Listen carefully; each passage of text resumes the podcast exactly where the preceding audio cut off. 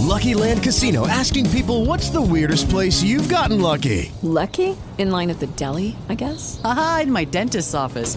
More than once, actually. Do I have to say? Yes, you do. In the car before my kids' PTA meeting. Really? Yes. Excuse me, what's the weirdest place you've gotten lucky? I never win and tell. Well, there you have it. You can get lucky anywhere playing at LuckyLandSlots.com. Play for free right now. Are you feeling lucky? No purchase necessary. Void where prohibited by law. 18 plus. Terms and conditions apply. See website for details. Hello, it is Ryan, and I was on a flight the other day playing one of my favorite social spin slot games on ChumbaCasino.com. I looked over the person sitting next to me, and you know what they were doing? They were also playing Chumba Casino. Coincidence? I think not. Everybody's loving having fun with it. Chumba Casino is home to hundreds of casino-style games that you can play for free anytime, anywhere even at 30,000 feet. So sign up now at ChumbaCasino.com to claim your free welcome bonus. That's ChumbaCasino.com and live the Chumba life. No purchase necessary. VGW. Void were prohibited by law. See terms and conditions. 18 plus. La strada degli F24, il modulo per pagare le tasse, per sbloccare il nodo dei crediti incagliati e l'ipotesi di mantenere la possibilità della cessione per i lavori legati al post-sisma e gli incapienti. E questa è la doppia apertura del governo sul tema caldo dei super bonus, su cui invece viene confermato il cambio di rotta impresso dal decreto varato venerdì in Consiglio dei Ministri. I bonus edilizi restano solo nella forma delle detrazioni d'imposta dalla dichiarazione dei redditi.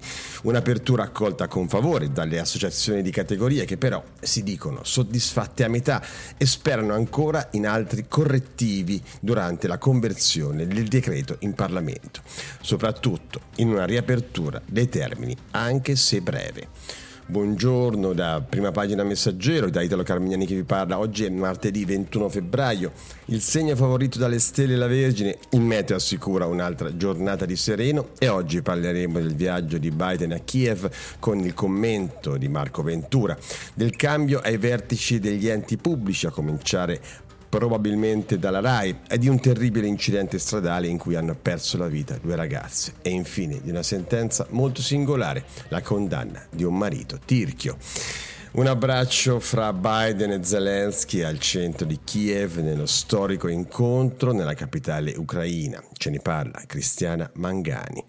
Un viaggio tenuto segreto fino a ieri mattina, quando sono iniziate a circolare le prime immagini della motorcade del capo di Stato americano lungo le strade presidiate di Kiev. Joe Biden è arrivato a sorpresa nella capitale ucraina per una visita che il presidente Volodymyr Zelensky ha definito storica, tempestiva, coraggiosa.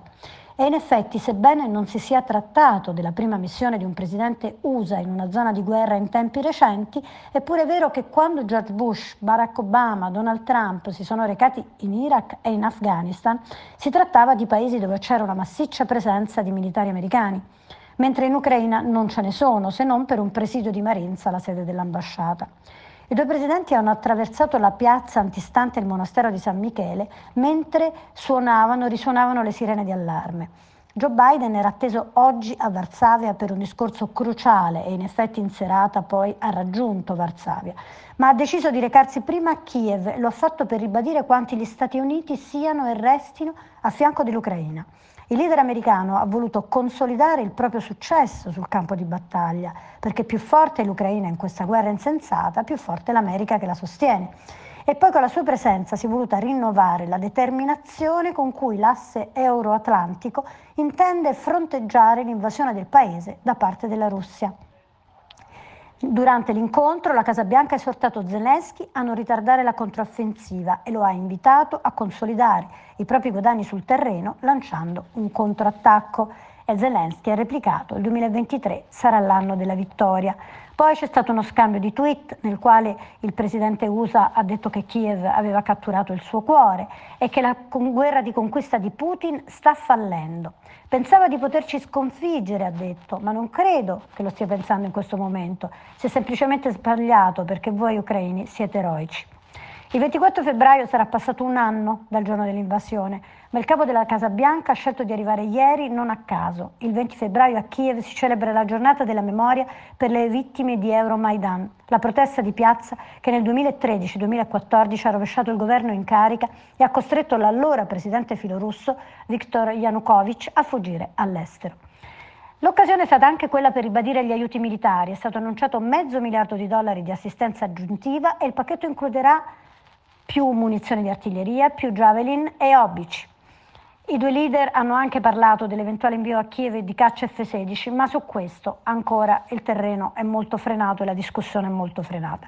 Chiaramente la visita non è piaciuta ai, ai russi, i blogger e gli opinionisti e lo stesso presidente Dmitry Medvedev hanno reagito con ferocia e hanno detto Biden ha voluto rinnovare il sostegno ai neonazisti ucraini per spingerli a continuare la guerra fratricida con la Russia. Ma quali saranno le conseguenze di questa improvvisata, accuratamente studiata? Ascoltiamo l'analisi di Marco Ventura. La visita che si è appena conclusa del presidente degli Stati Uniti Biden a Kiev resterà nella storia. Due commenti mi hanno particolarmente colpito, quello di Zelensky che ha definito la visita commovente e non si stenta a crederlo anche solo a vederne le immagini rilanciate dalle reti televisive internazionali. L'uomo più potente della Terra, il leader americano, che si cala nella fossa dei leoni ucraina nel mezzo di una delle guerre più crudeli della storia contemporanea, che dura già da quasi un anno, correndo un rischio calcolato, ma comunque un rischio. Commovente, giusto. Tra i miei ricordi personali di una vita precedente, quando mi occupavo di comunicazione a Palazzo Chigi, c'è il momento in cui nel 2009 l'allora premier Berlusconi annunciò che il G8 non si sarebbe più tenuto alla Maddalena in Sardegna, ma all'Aquila, dove ancora c'era qualche piccola scossa di terremoto, di assestamento. Nulla di realmente pericoloso, eppure non fu scontato convincere gli americani a mandare il loro presidente, allora Obama, in una regione che aveva appena subito un sisma. Così per la guerra. Mai un presidente americano era andato in un paese in guerra nel quale non vi fosse una massiccia presenza dell'esercito statunitense. Sì, per mesi lo staff della Casa Bianca ha studiato le misure di sicurezza. I russi sono stati avvertiti preventivamente per assicurarsi che non facessero scherzi, bombardando Kiev po- proprio mentre c'era Biden. Ne sarebbe andato della sicurezza mondiale. Se avessero colpito il presidente sarebbe stato inevitabile lo scontro diretto tra le forze di Washington, NATO e quelle di Mosca. Gli aerei da ricognizione e sorveglianza americani a UAX hanno presidiato i cieli confine, dal confine polacco e altre misure speciali sono state prese, per esempio Biden non ha volato col suo solito Air Force One fino in Polonia, ma con un altro aereo che di solito viene usato per i voli interni verso scali piccoli e la Casa Bianca aveva anche depistato i giornalisti licenziando un programma che prevedeva alle 10 del mattino, alle 16 in Italia, il consueto briefing presidenziale alla stampa. Ma in ogni caso vale l'altro commento che mi ha colpito, oltre alla definizione commovente di Zelensky, ed è il commento di un blogger, un blogger militare filorusso, indignato per il fatto che si fosse consentito a Biden di raggiungere Kiev. Noi aspettavamo da un anno che a Kiev andasse il presidente della federazione russa, Putin, ha commentato. E invece ci siamo ritrovati col presidente americano che stringe la mano a Zelensky davanti al palazzo presidenziale. Confesso, ho visto quell'immagine come una straordinaria dimostrazione di forza degli americani, della Nato e dell'Occidente, clamorosamente in contrasto con l'immagine di Putin che in solitudine guarda fuori dal finestrino di un treno costruito apposta per lui, solo per lui, con tratte disegnate su binari dove corre solo il treno di Putin, e ancora con le fotografie di Putin nella solitudine del Cremlino a pregare da solo nella Pasqua ortodossa o in un briefing coi suoi generali seduti al capo opposto di un tavolo incredibilmente lungo. Ecco, sono momenti come questi, Biden che cammina accanto a Zelensky, incuranti lui e il leader ucraino delle sirene aeree, prendendosi tutto il tempo di cui hanno bisogno, momenti in cui viene da pensare che forse davvero l'Ucraina col nostro aiuto può farcela e che per quanto la Russia e Putin si ostinino ad attaccare, senza però ancora essere riusciti a sfondare nonostante il numero impressionante di soldati morti negli attacchi, fino a 200 500.000 e nonostante gli oltre 300.000 militari che sarebbero stati lanciati in queste ore a ondate contro le linee difensive ucraine, la Russia e Putin non riusciranno a piegare la resistenza del popolo e del governo ucraini e forse a questo punto neppure la determinazione occidentale a non darla vinta a Mosca, non per un puntiglio retorico, ma per la consapevolezza comune di difendere la libertà e l'indipendenza, la sovranità nazionale, il nostro stile di vita e sbarrare il passo all'imperialismo espansionista di Putin e alla sua corte di criminali di guerra. Si chiama Spoil System e concede al vincitore di elezioni di cambiare tutti i vertici della pubblica amministrazione, una concessione che ora il centrodestra sta cavalcando. Sentiamo Francesco Bechis. Si scalda nella maggioranza la partita delle nomine. Ieri la Lega ha bussato al portone di Palazzo Chigi, mentre l'inquilino d'onore, il premier Giorgia Meloni, era fuori in trasferta a Varsavia e poi a Kiev. Una nota di fonti qualificate del Carroccio irrompe sulle agenzie a metà pomeriggio. Le grandi aziende di Stato come Eni ed Enel devono cambiare profondamente le loro politiche e il loro approccio alla modernità. Serve un cambio di passo.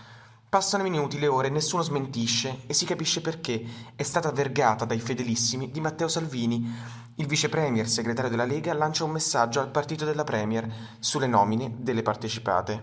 Bisogna decidere insieme e voltare pagina possibilmente anche sulla RAI, altro tema di scontro. Dal governo Meloni Salvini, così lo chiamano ambienti leghisti, gli italiani si aspettano il cambiamento. Da Fratelli d'Italia non rispondono, il blitz però non è gradito, hanno aspettato che la Premier partisse, si lamenta uno dei big. Sotto i riflettori finiscono i due colossi dell'energia italiana. Prima il gruppo Eni, anche se dalla stagione delle nomine non sono attesi scossoni nel cane a sei zampe, tantomeno per la D Claudio Descalzi verso una probabile riconferma. Dall'altra parte Enel, a Viale Regina Margherita, sono in pochi a mettere in dubbio che sia al tramonto l'era di Francesco Starace come amministratore delegato. Per il cambio al vertice il nome forte in ambienti della maggioranza è Stefano Donnarumma, amministratore delegato di Terna, che ha grande consuetudine con la Premier e piace anche la Lega. Per la presidenza, invece, spinto da Forza Italia e da Silvio Berlusconi, con cui ha una lunga consuetudine, c'è il nome di Paolo Scaroni, ex AD di Eni Enel, oggi presidente del Milan.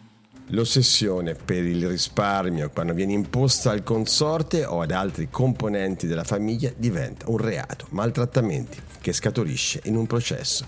Ce ne parla Michela Allegri. L'ossessione per il risparmio, quando viene imposta a un consorte o ad altre componenti della famiglia, diventa un reato che è quello di maltrattamenti. Lo ha stabilito la Corte di Cassazione confermando la condanna di un marito violento che ha costretto la moglie a subire per anni una condizione di risparmio domestico diventata impossibile da sopportare. Per i giudici l'uomo, residente a Bologna, ha instaurato in casa un clima di sopraffazione dettato dall'avarizia. I giudici sottolineano un dato, la famiglia non era in difficoltà economiche, visto che entrambi i coniugi avevano uno stipendio. Nonostante questo l'uomo imponeva alla donna uno stile di vita pieno di sacrifici e limitazioni, anche nelle questioni di ordinaria amministrazione. Era lui a decidere dove e quando la moglie poteva fare la spesa, obbligandola a scegliere solo negozi notoriamente a costo contenuto, si legge nelle motivazioni. La donna non poteva comprare prodotti di marca, ma solo quelli in offerta, sia per la casa che per l'abitazione abbigliamento. Ma non è tutto.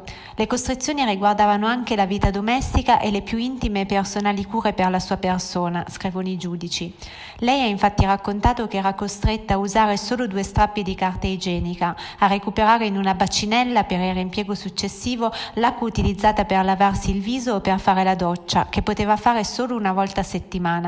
A casa c'era anche l'obbligo di usare una sola posata e un solo piatto per pasto, i giudici sottolineano che si tratta di comportamenti accompagnati da modalità di controllo particolarmente afflittive, tanto che la donna era costretta a buttare via gli scontrini e a nascondere gli acquisti e anche la spesa effettuata. Per i magistrati la vittima era costretta a subire un clima di sopraffazione e comportamenti vessatori. All'inizio il regime di risparmio domestico era condiviso dalla donna o quantomeno tollerato, poi però era diventato del tutto insopportabile.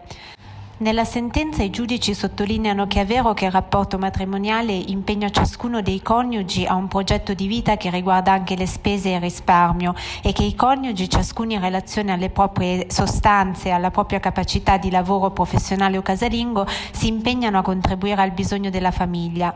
È anche lecito che la coppia stabilisca uno stile di vita improntato al risparmio, anche rigoroso e non necessario, ma potrà, non può trattarsi di un'imposizione. È indiscutibile, si legge nella sentenza, che tale stile di vita debba essere condiviso e non possa essere imposto. E chiudiamo con la cronaca. Milano, tamponate mentre pagano il casello. L'automobilista che ha ucciso Laura e Claudia era positivo alla cannabis e al vaglio ora degli investigatori della Polizia Stradale di Novara anche l'aspetto psichiatrico dell'uomo. Ce ne parla per i dettagli Claudia Guasco. Folle, con l'auto lanciata a 150 km all'ora e la mente obnubilata. Il 39enne italiano di origini marocchina che venerdì notte si è schiantato contro la macchina di Laura Amato e Claudia Turconi, ferma al casello della Ghisolfa, uccidendole sul colpo, era positivo alla cannabis e alle benzodiazepine. I primi esami disposti dal PM Paolo Filippini hanno dato esito positivo e dunque si parte da qui per ricostruire le dinamiche di un incidente causato da un automobilista che, alle due di notte all'imbocco della Milano-Torino, non avrebbe mai dovuto trovarsi. A bordo della sua lanciamusa, i vigili del fuoco e gli agenti della polizia stradale di Novara hanno trovato il braccialetto identificativo che viene messo al polso dei pazienti al momento del ricovero in pronto soccorso. Era strappato e infatti il marocchino, proprio il giorno prima dell'incidente, si è presentato all'ospedale di Piacenza, accompagnato dalla moglie. Aveva dato incandescenze, non si sa se per un attacco di nervi o una crisi epilettica. Viene visitato e trattenuto. Gli investigatori hanno acquisito le cartelle cliniche per chiarire due punti importanti. Se l'uomo è stato dimesso dai sanitari oppure scappato e se le benzodiazepine, farmaci sedativi anticonvulsione, gli siano state somministrate dai medici per calmarlo. La moglie è stata ascoltata dagli investigatori e, un pezzo alla volta, viene ricostruito il passato dell'indagato, in particolare il suo vissuto psicosociale. Non risulta sia mai stato sottoposto a trattamento sanitario obbligatorio, anche perché è in possesso di una doppia patente italiana e marocchina che, in caso di problemi conclamati, viene revocata. Di certo venerdì notte, nelle condizioni in cui era, mettersi alla guida di un'auto equivaleva a impugnare un'arma carica. Le immagini delle telecamere hanno ripreso l'autokiller che sfreccia come impazzita tra le corsie della 4. Per due chilometri viaggia a zigzag e sfiora gli altri viaggiatori. Alcuni terrorizzati si fermano. Poi all'orizzonte si profila il casello, ma il guidatore non accenna a frenare, tira dritto come se non l'avesse nemmeno visto o guidasse bendato. Per questo gli inquirenti vogliono accertare se fosse stordito dalla miscela di farmaci stupefacenti, se a causa del mix fosse semi-addormentato o se già nelle, su- nelle sue condizioni precarie si sia distratto guardando il telefono che gli è stato sequestrato per analizzare chiamate e messaggi. La lancia Y sulla quale viaggiavano le due amiche procedeva lentamente per immettersi nella corsia riservata al ritiro del biglietto, quando la musa le è piombata addosso, a velocità sostenuta e senza rallentare, colpendola violentemente da dietro e proiettandola in avanti per diversi metri. L'uomo se l'è cavata con poco, è ricoverato al San Carlo nel reparto psichiatria ed è indagato per omicidio stradale plurimo, con pene previste fino a 18 anni. Fin qui le voci e le parole dei giornalisti del Messaggero che offrono molto altro nelle pagine del quotidiano in edicola nella versione online.